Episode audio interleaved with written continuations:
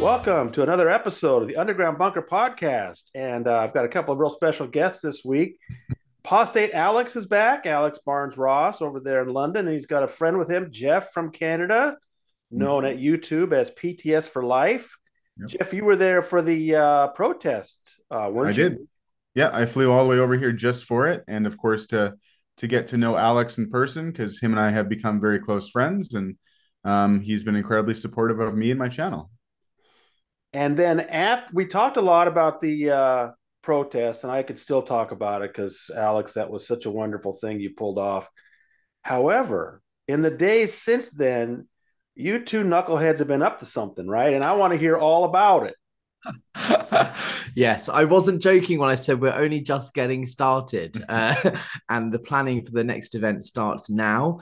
Um, but in the meantime, we're going to have a bit of fun. Um, so we decided to go and visit Danielle and Neville Chamberlain, who are both former Scientologists here in the UK that live up north.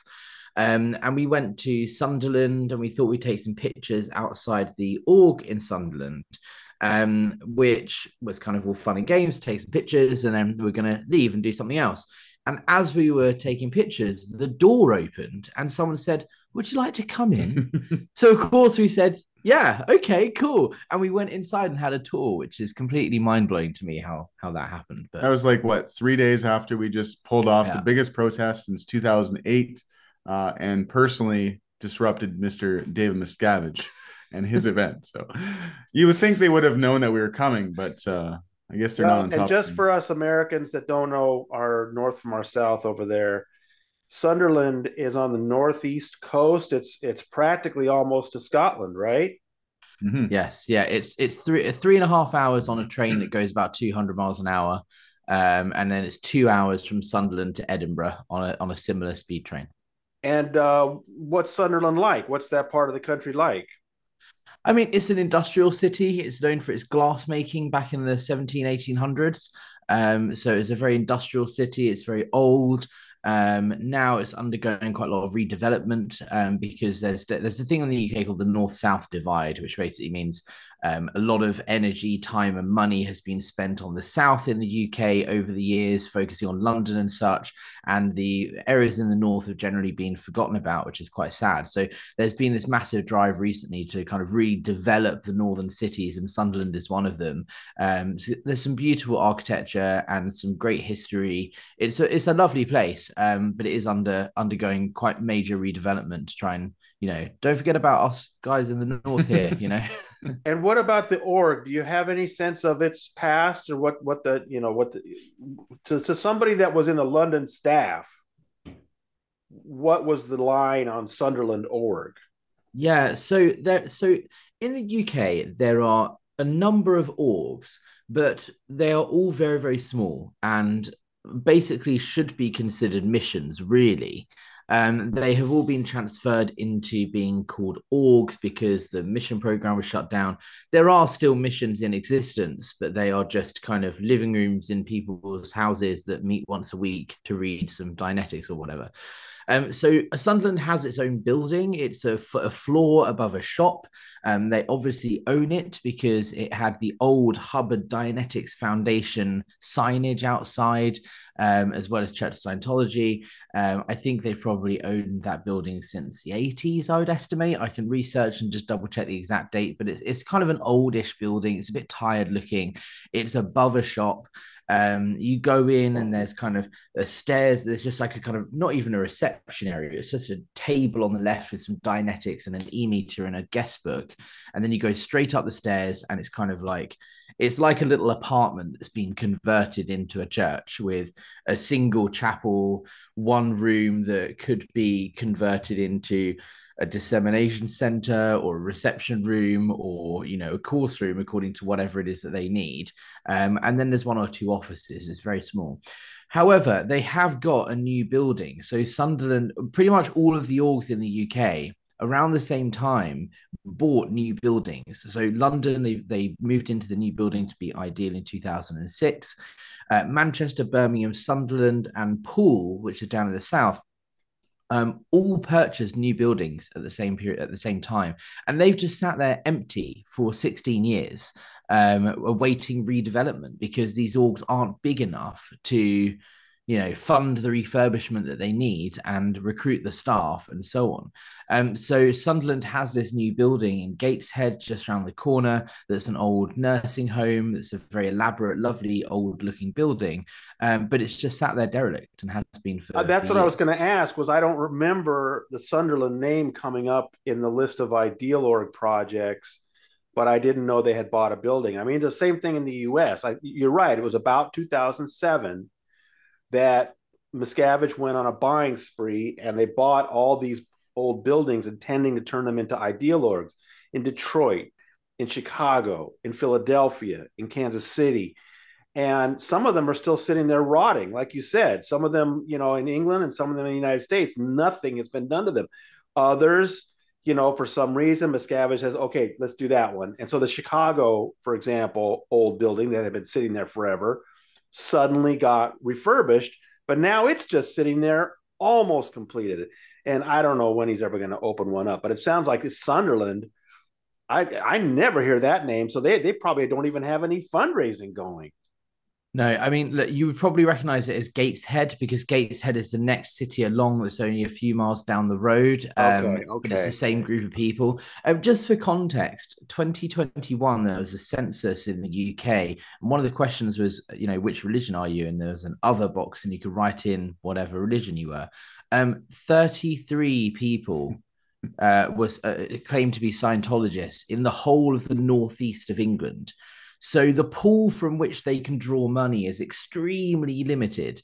Um, you know, even if you allow for error and for a proportion of people to to have not written the Scientology as their belief, but they're still practicing, you know, 33 people is not enough money to raise the millions of pounds or dollars required to refurbish a building, recruit the staff, and then open it as an ideal building. So yeah, the Gateshead building's been sat there empty for years, and and the council and the local residents are really really unhappy about it. There was a, a news article only earlier this year that went out in the BBC where it was talking about how angry local residents are that mm. this building is just sat there derelict with graffiti, and you know it looks like it could be inhabited by squatters, and it's kind of a, a stain on the local area, and they're trying to redevelop and show people that the north is lovely and this is a great city to come and visit. And then there's this horrible building that's kind of almost falling down. They're, they're not look, happy about it. They can write all those stories they want. It's just going to sit there until Miscavige decides on his schedule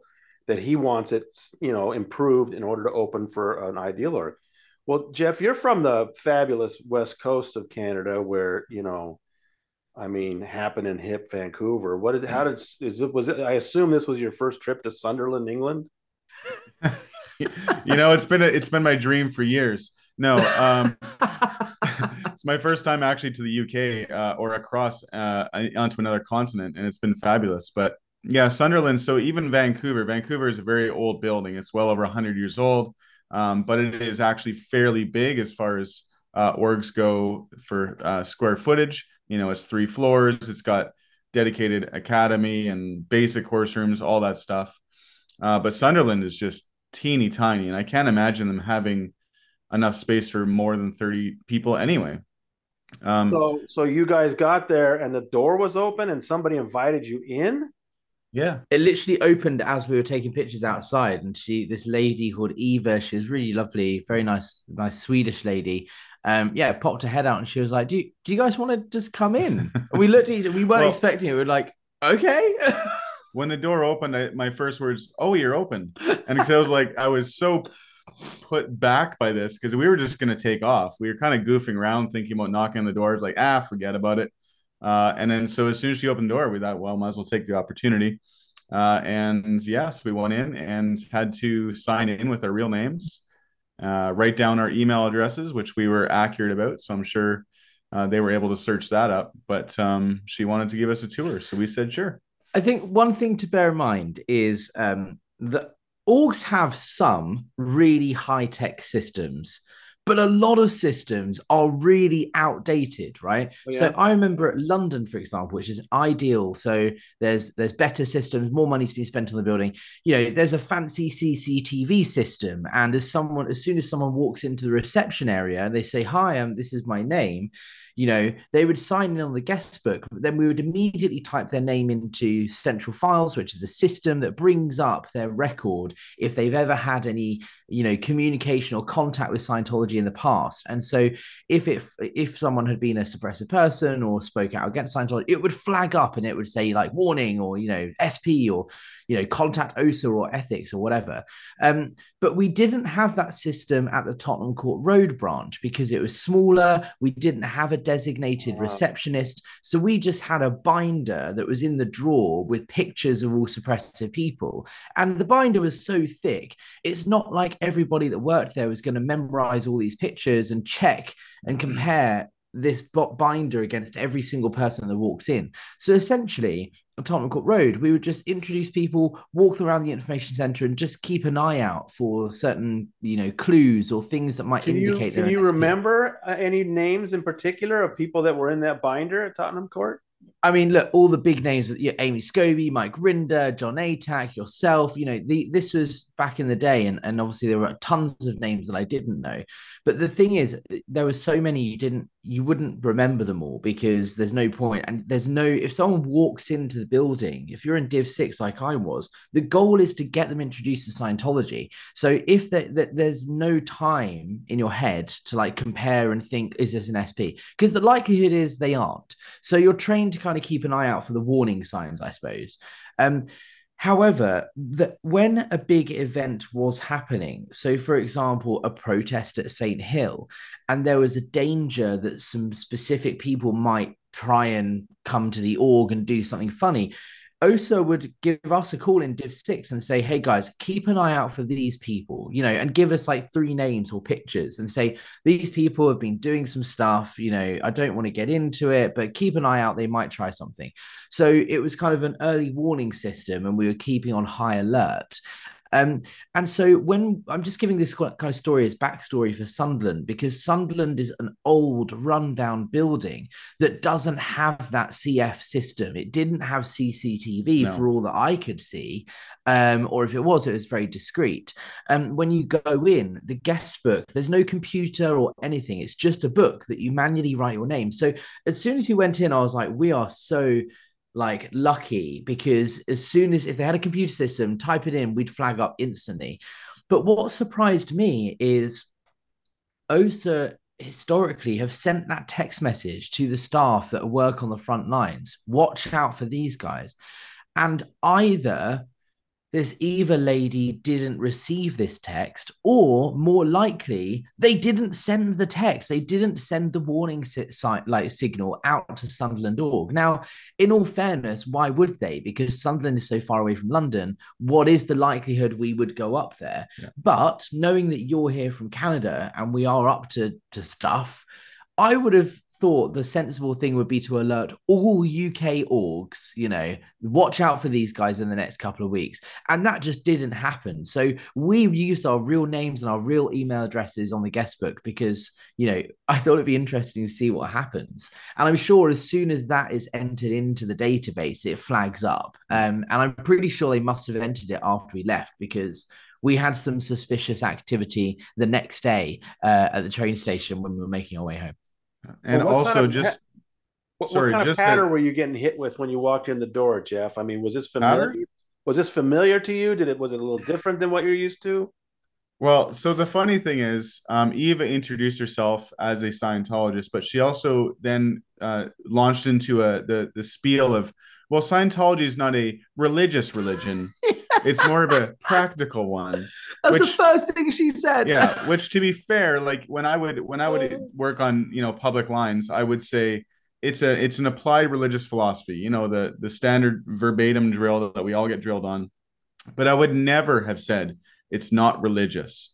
Um, and then she also was clear to say that she's more into the Dianetics uh, versus Scientology. So it almost seemed like she was kind of down downplay her aspect of of Scientology. Yet she's been a member, according to her, for 15 years. Uh, so I did find it kind of strange and a little bit like uh, very soft sell, I would say. Like there was no hard sell involved in this at all. You might have heard some crazy things about this, but I'm not crazy. Yeah, exactly. that kind of idea. Like she was really downplaying things, which I thought was interesting. Um, and this was right at the beginning of our introduction. So I think what was interesting is I it, was really triggering for me at the very beginning because I realized in the moment the last time I'd heard this pitch, this patter, was when I was delivering it myself to people, and it was almost word for word how I used to do it. And there was a moment where where Eve was talking to Jeff, and I was like, I'm, I can't do this. I'm going to leave. I'm done. Like Jeff, you're on your own. But I was like, no, I'm just gonna, I'm gonna stick through it and see how I feel, and I'm going to carry on and let's let's go for it. I know what they're going to say, so it's not like I'm going to fall for it. You know, I'm not going to suddenly be like, oh, I'm so glad we came in. I'm I'm, I'm going to go back now. Like I knew that I was safe from any of that stuff, but yeah, we, we carried on as she. It was definitely interesting. I was shocked. If she was my junior, I definitely would have been uh, sending her back into training and drilling her on the patters again because we again it might just be because london was the centerpiece of the application for religious wedding ceremonies and so maybe we got more training than the other orgs but we were drilled like day in day out on how we need to pitch Scientology as a religion and its applied religious philosophy, um, and we need just as much respect as re- respect and everything else as every other religion because we were trying to get that religious status. So either now they've got that, they're just laid back and don't care anymore, or they just have completely forgotten about all of the outlying smaller orgs around the country and we're just focusing on London because they know that that's the one most people go to that are involved in this decision making process. Now, when I was pulled in, uh, I was with Andreas Heldal Lund, and we were walking. Great use of a word there, Tony. and uh, this was about 12 years ago, 11 years ago. And um, Andreas just wanted to see the org, Ideal Org on 46th Street. And so we were standing there, and a body router came over and said, Come on, you, you guys want to come in? You want to see, you know? And so we're both like, hey, they're inviting us. Okay, we'll go in. So we went in and it was surprisingly busy, I have to say. There was a lot of young people too. And they had all these fancy new displays they have on Ideal Orgs. But they led us right through that opening room and took us right to a small room to watch a film.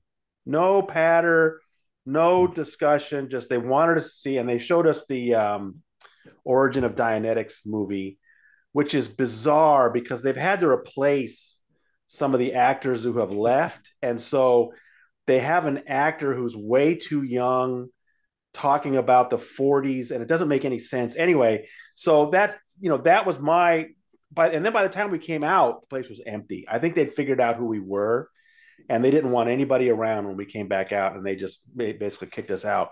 But so so I got immediately pushed in to watch a film. What did they do with you guys?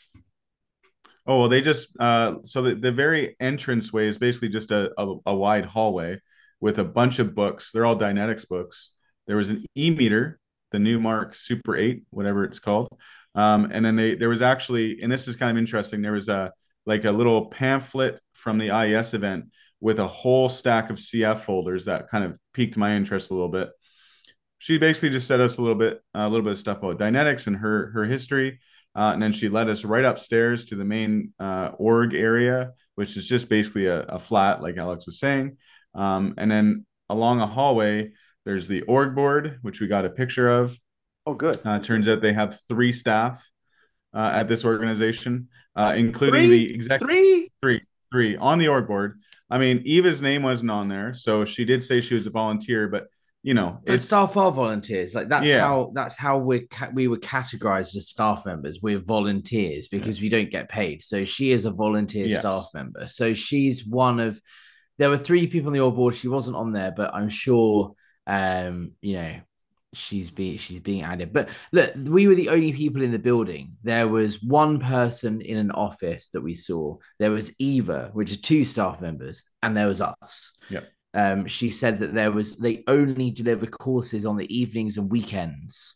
Um, so yeah, it's not a very busy org. Yeah, and a note about the uh, organizing board, which I thought was interesting. It was very decrepit looking, very old, uh, but there was a ton. There was tons of like rips under posts, so as though they had taken names off of this organization organ org board. And the interesting thing too is that the executive director is clear um, but the I think she was the head of the public division is OT5. And so I just find it interesting that the OT in that organization is not running the organization. It's just strange to me as a Scientologist, right? Um, and then I just kind of noticed that there were some impact magazines there, and I kind of inquired about them. And she said, "Oh, well, you can take one; they're free." I said, "Sure." So I grabbed every single one I could get. Um, Alex got a Source magazine, uh, and then she led us through to the kind of info uh, display area, the bookstore, um, which is just again a very small room, and it actually had the entire uh, materials guide chart, which is all this massive display with the TV screen uh, with every single thing that LRH did as far as the you know the books and lectures and so forth, all laid out chronologically so you can you know find out what to study next. And I was kind of jokingly inquiring like, how did you get this thing up here? Because it, I remember when this first came into the Vancouver organization, this thing is heavy. Oh. It is like built to last. It's like metal and thick wood. Um, it does come in pieces, of course, but and Alex was kind of joking, did you have to bring it through that window? Because the it's it's it just looks super awkward to get this thing up there. Uh, and yeah, and then we just kind of very, very boldly asked Eva to take a picture of us in front of the materials guide chart. Um, and now, so for my history, for anyone who's listening doesn't know who I am, I was a bookstore officer in Vancouver uh, for a few years. And of course, Alex being the director of public book sales for London Org, uh, we both have that in common. And so I thought it was quite fitting to get a picture of us in front of this amazing materials guide chart. wow. Yeah. And what, what were they offering you? Uh, did, was there any kind of a hard sell about signing up for a course or anything like that? This is what surprised me about the whole thing is like there wasn't I don't know if she so looking at the org board, there was nobody posted in Div 6. So I don't know what Eva's job role was, mm. but she clearly wasn't a Div 6 public facing Scientologist because she used some of the patter, some of the spiel, some of the speech that we all learned as Scientologists. But there wasn't a clear route from walking in the door to doing a personality test or selling a book or whatever if you were to walk into London Org, I guarantee you it would be very clear what they're trying to do. They would either get you to a personality test, they would get you to buy the Dianetics seminar or personal efficiency course, or buy a book, most likely Dianetics. And it's very clear which route they put you on when you go there based on the questions they ask you and where they show you. That just didn't happen here. It was just a really good, down to earth conversation about what you're interested in. What have you heard about Scientology?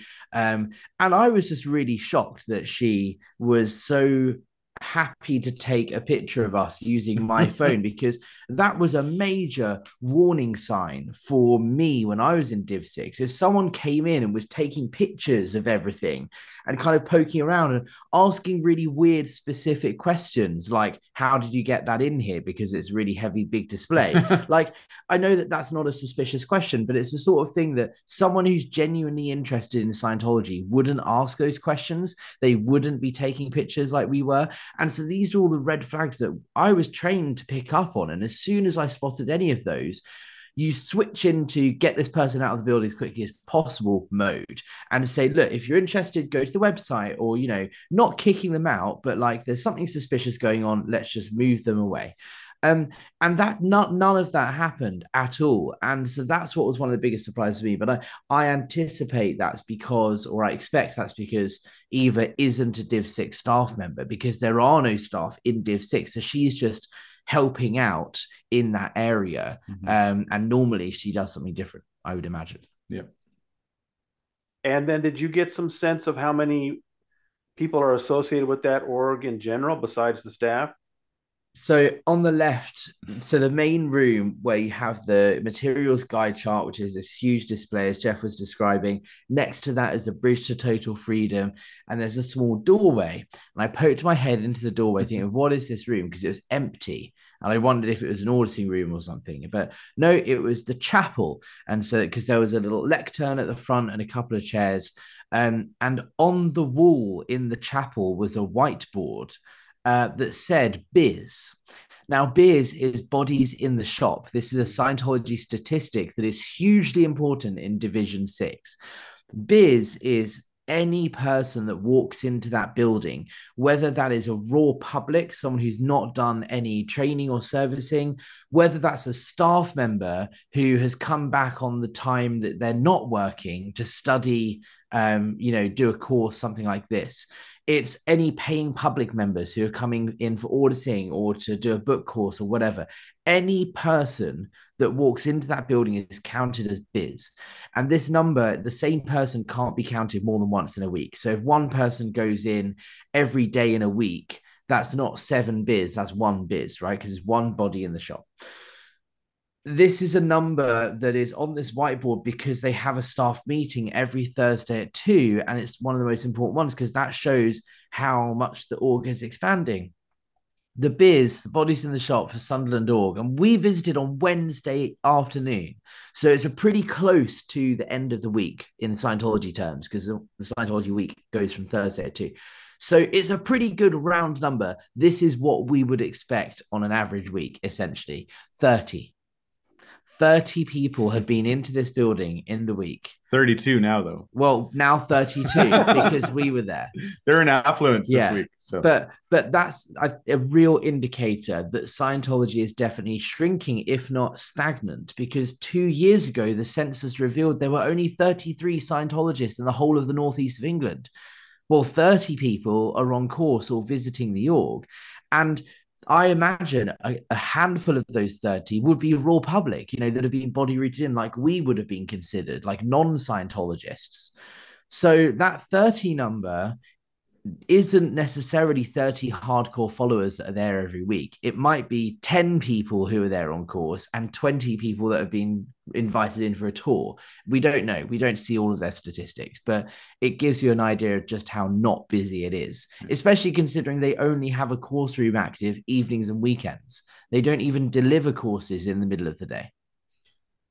And uh, you you know have to think about that over what Miscavige has put them through in the last 20 years as far as this focus on technology, on you know rebuilding facilities so everything's told on monitors and always with the idea that if you people will just give us the money we need, we're going to build this place that people are going to flock to.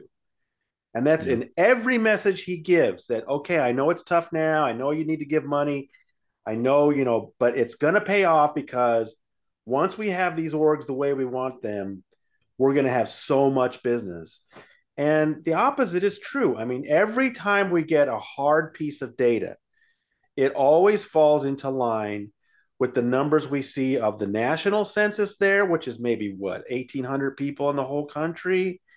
Uh, I w- I'm still guessing something like 20,000 active Scientologists in the whole world, even with, you know, they've had a little growth in places like Taiwan and Mexico.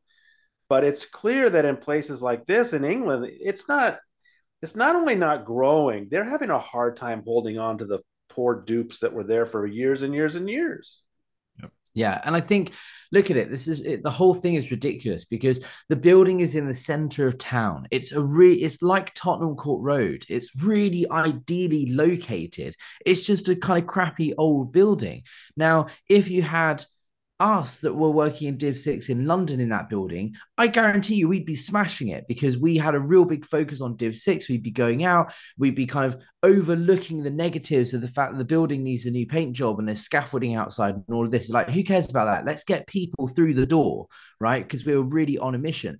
I got the sense that the staff here were really tired, dilapidated, kind of done, right? And kind of They've resigned. be totally to it. demoralized at this point, Alex, right? well, what's what's And the first thing that Eva said? the first- it's not yeah. a very nice org. She said, You can come in if you want. It's not a very nice org. Yeah, Oh like my literally, that's what she said. Like for for a brand new public to be like that's the like a self deprecation as mm. your first thing to say. Why would I? Again, ever that's from Miscavige. That's from Miscavige's focus on the buildings. That it, Yep. it's got to be this big building. It's got to have these fancy displays, and so the person working there feels apologetic, like, "Oh, it's not very nice." Whereas, and I'm not gonna, I'm not praising him, but L. Ron Hubbard's vision was almost 180 degrees. That it's the mm-hmm. interaction, it's the fact that it's a person talking to a person. As long as the place is okay, there's, you know, it's a clean, well lighted place. Uh, then it's going to be fine because it's the personal interaction. but the Dave doesn't trust people to sell Scientology. He wants the machines to sell Scientology, etc. So it's depressing to hear that. I mean, I feel bad for them. But you know what? I think I think Sunderland is gonna is undergoing at the very beginning of undergoing refurbishment because they were scaffolding up the entire like height of the building outside.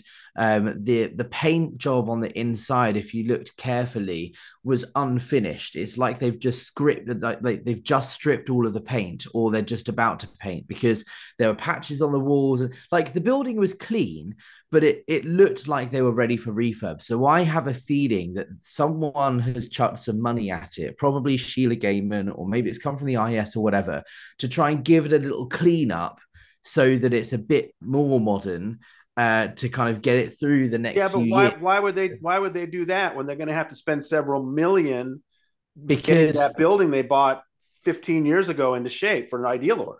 Yeah, well, that's that's the logical thing that you would think, right? but they've done this with multiple multiple orgs. You know, look at Tottenham Court Road. They spent a good chunk of money only a few years ago refurbishing it, getting a new sign, and all of this. They've got an ideal org that both buildings are ideal. There's no reason to do this, but Scientology needs to spend money, and also they want to kind of be seen as fresh and new, and it's not this old tired building. So, in my mind, if Sunderland have to raise $20 million or whatever it is for their new building, Gateshead, that needs refurbishment, it's been purchased, has sat there empty.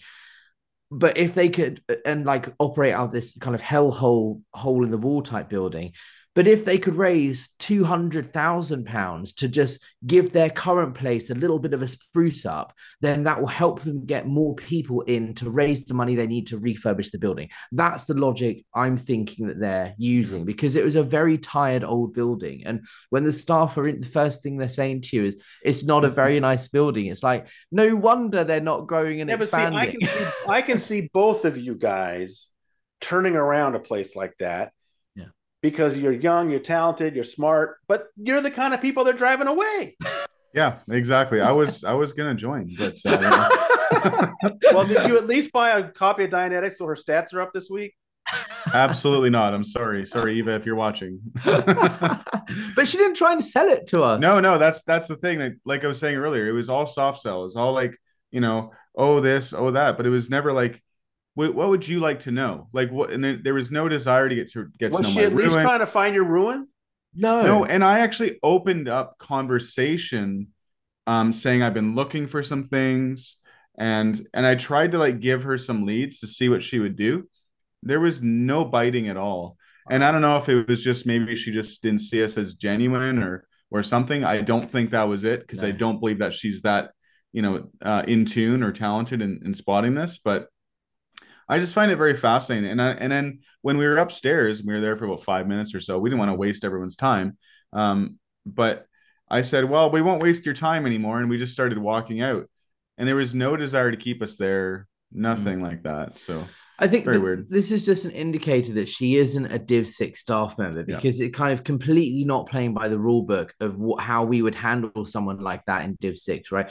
It was always find the ruin, you know, try and sell them a book at the very least. If there's a, a two people that walk in together, separate them because no one's going to open up about what their ruin is, the thing that's upsetting them in life. Get them in different rooms so that then they can open up and we can sell them both a book, right? That's how it was done. And this didn't happen at Sunderland. And I just don't think she's a Div 6 staff member because we both did that. You know, I was kind of trying to because I wanted to figure out some more about the org board and ask some questions about how busy it is and this sort of thing. And so I was pitching that I have a small business and I'm really interested in like what's this org board thing. We are looking at it and talking about it.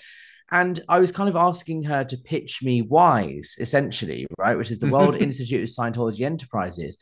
And she, I was like, you know, what, what is it that L. Ron Hubbard teaches about about that because you've just been talking about applied philosophy and trauma and stuff. Like, how is this going to help me with my business?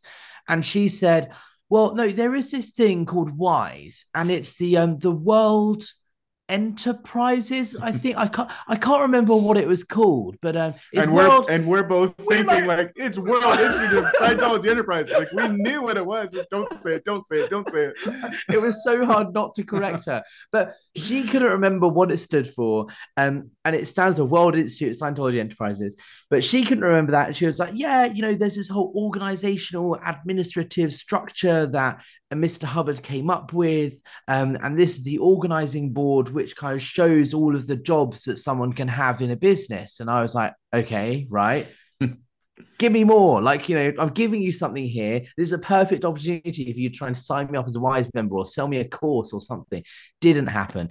But she did drop the bombshell, um, which I think is a complete fabrication. Having now spoken to the press department, um, she said that Volvo, the car company, is a uh, it uses Scientology administrative um, technology. She said that the org board and other sort of tools that Elron Ron Hubbard came up with are used by Volvo, which is this multi-million dollar car company here in Europe. And she was like, you know, I come up with that because I'm Swedish, and so I know because it's a Swedish car company. Um, but they they use um, this this technology and and that's a sign of you know they're really successful so it must work right? And i was like really? And it's something that i had heard previously. Mm-hmm. i remember when i was in london org that volvo being a wise member or using stud like scientology tech so there was something that kind of rung a bell there and i didn't quite know what. And i've been trying to delve into it. I can't find anything that proves that link or, or where that rumor came from um, but I did contact the press department at Volvo and asked, "Hey, I'm a journalist. I'm trying to find out information about um, whether you have any links with Scientology." And uh, you know, we went, we did an undercover investigative uh, report. We went to an org in the UK and they are advertising that you guys are using their stuff. Are you aware they're doing this? And they came back and said, absolutely categorically not true. We do not use Scientology technology. There is nothing to do with Scientology with our business. We do not support it. We have nothing to do with it. Um, and that's an absolute lie. And we had no idea that they were telling raw public that you know didn't know who they were that that is the case and so that's what they said. But I think it's fascinating that they are what coming prob- out with what probably happened. Lie. What probably happened is one of these sneaky business consulting wise front groups like Sterling Management.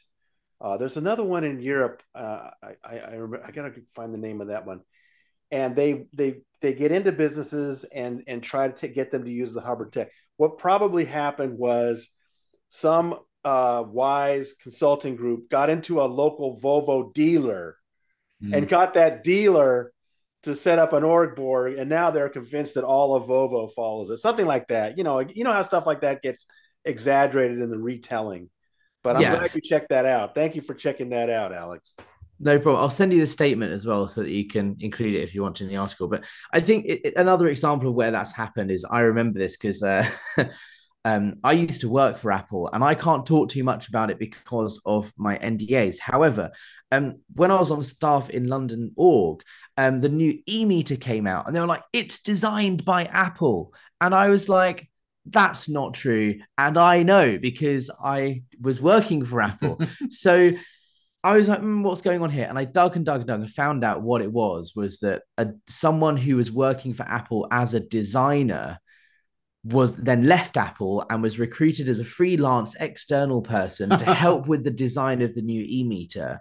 And most of it was done in-house, but it was like a consultancy type work. And so it was a twisting of the truth. It was it was kind of co-designed by someone who was a consultant for Apple at one point. But that translated through the channels down to the local orgs at the city level to being designed by Apple. I, I reckon you're absolutely right, Tony, with the Volvo thing. It's probably like someone owns a car dealership in, you know, the Midwest in America and they sell Volvo cars and he uses Wise technology. Uh, and that's kind of gone up lines across and then filtered down to the city level or where now suddenly Volvo's a Scientology company. That must have funny. been something when you were there and she said that to you. Uh, it was the hardest thing was trying not to react. I don't know if you have yeah. the same thing. Oh, but... keeping the keeping the TRs yeah. in, in this is difficult sometimes because I had also heard back in the day that Microsoft uses it as well. Did you? Oh yeah, oh, like and I told people this because that's what I heard. So I know how these. Well, that's actually go. a there's actually where that comes from is there's actually a very famous controversy from around the year 2000 when uh, uh, late 90s early 2000 when of course in germany the government there was really vigilant about scientology mm. and microsoft was coming out with a new version of its uh, you know operating system and when you get an operating system of course you get a lot of little do- little doodads with it one of which was craig jensen's Diskeeper so it's a, just a ah. utility it's just a utility to help you know keep your things on your hard drive straight whatever yeah. but the fact that craig jensen is a major scientology donor and mm. that his his bit of software was going to be part of this giant microsoft package became an international controversy about like i said 22 23 years ago mm. and germany literally like forced microsoft to include an option where you could not install that on your system if you didn't want it. And Craig Jensen was livid. He was so upset about the whole thing. So that's probably where that kind of trickled down to where you were, Jeff, and they heard, oh yeah, Scientology, and Microsoft, yeah. right on, man. I think you know, and the point of it though is is like all any successful company must use Hubbard technology because they're successful. But it's completely the opposite truth. The amount of business owners that I know of in Vancouver uh, are just failing, and they're trying. They're spending all this time doing these uh, ethics conditions on their business, and it just doesn't work, right? So it's entertaining so, anyway. Sounds like a fun outing you had there. Yep. I think for me, it was it's such the thing that was most interesting wasn't necessarily the conversation because we didn't speak to a hardcore Div Six, so it was someone obviously covering. For me, it was the chance to gather information. So we have, I have, we have firsthand experience and knowledge now of the number of bodies in the shop, how big Sunderland org is in real time, how many staff there are on the org board, which I think is hugely it's invaluable, right? Because it's really hard to get stuff like this from a smaller org those 30 people that are going in, they're probably going to be the hardcore Scientologists that have been supporting for years, and they're not going to break or leak information as much as an org like London, which is bigger and they're getting more new people in all the time. So I think it was a, it's, it's a really invaluable opportunity to extract data, but most importantly, it shows how far behind OSA are.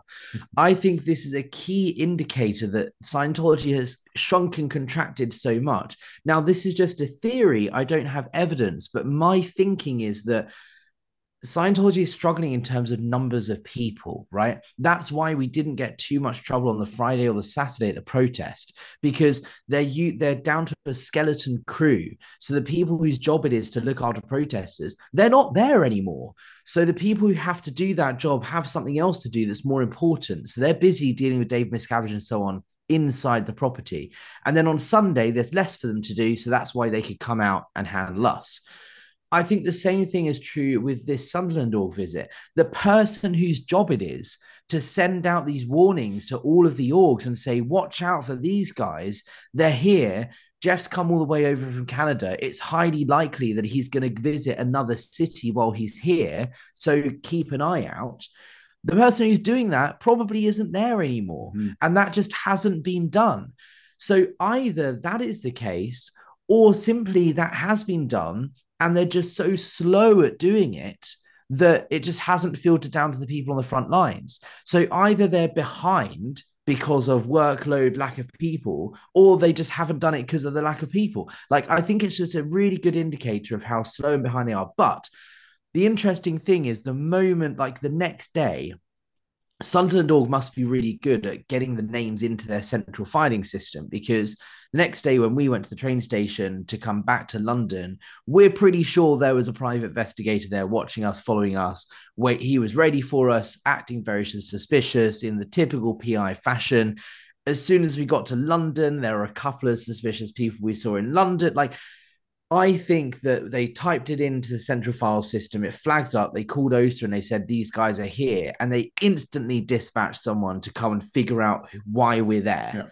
Yeah. Um, and they followed us all the way back to London. But that's the thing; they're reactive. But we caught them by surprise. They weren't expecting us. And if Scientology had the staff it had ten years ago, fifteen years ago, they would we wouldn't have been allowed to walk into that building. I don't yeah, think exactly yeah, think back to or think back to the 70s when when Paulette Cooper at one point was going from New York to Boston to talk to a lawyer about Scientology litigation.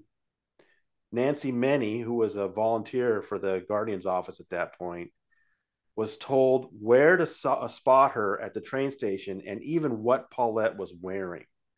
Hmm. So that's how you're right. When they want to follow people, when they want to keep tabs on people, they're very, very good at it, but they just may be very spread thin right now. And so you'd think that after what you pulled last weekend, that they would have somebody following you all the time. But I don't think they have the manpower right now. No, we haven't actually spotted any PI activity outside of where we're staying um, at all, which which I find very fascinating.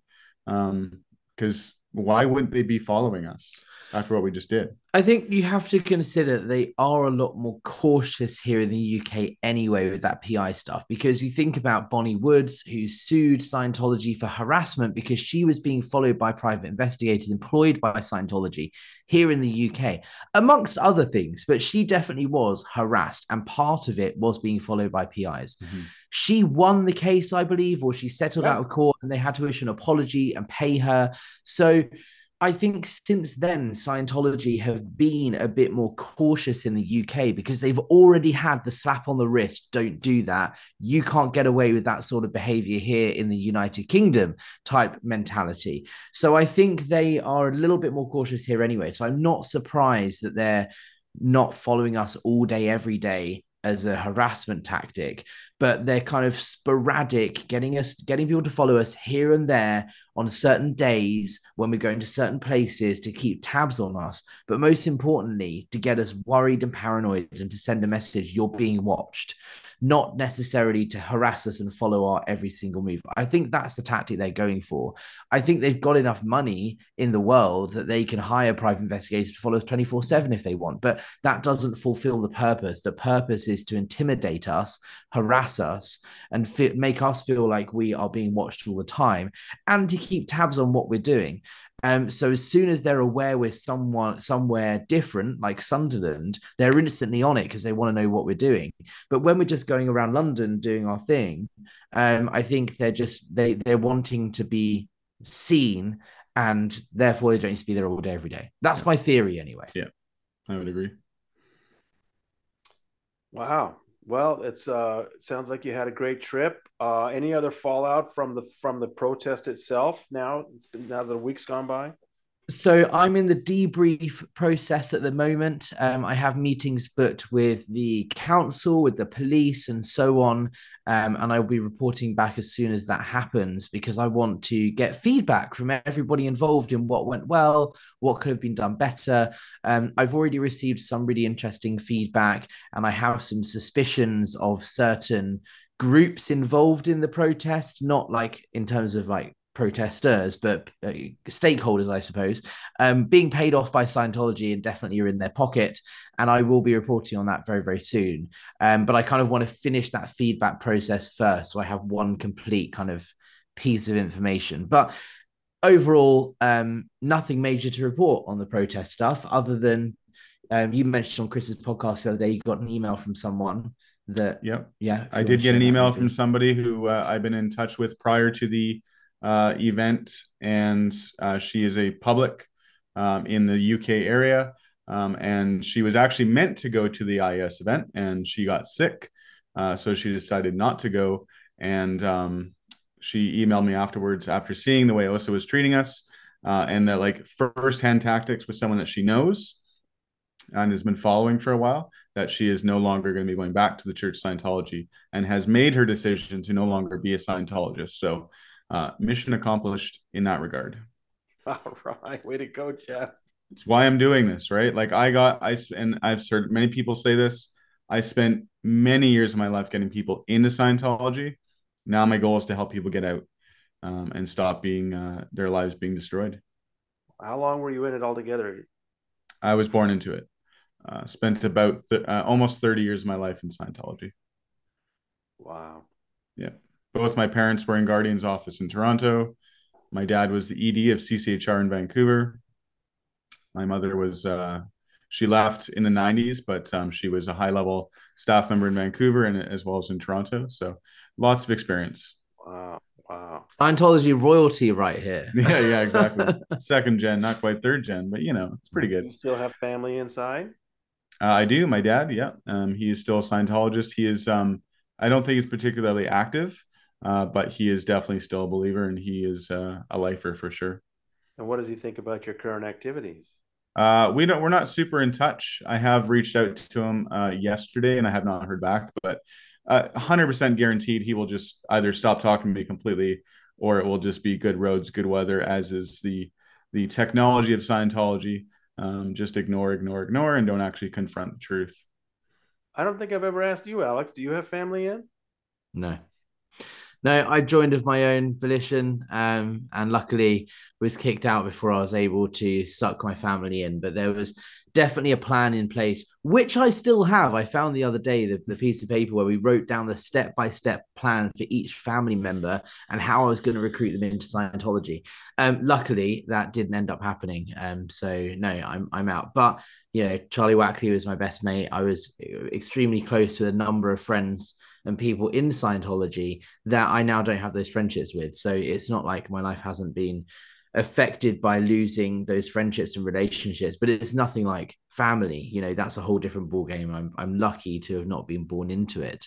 Um, and it's it's a whole different kettle of fish to, to jeff's story. And you know it just makes it even more heartbreaking because i had a choice. I made the wrong choice but i had a choice nonetheless. Whereas someone who's raised in scientology doesn't have a choice they don't know any different they don't know any better it's child abuse, right? Mm. If you are sick as a kid or you do something and you know that's considered wrong, you're pulled into an auditing session. What did you do to pull it in? Write down your overts and withholds, right?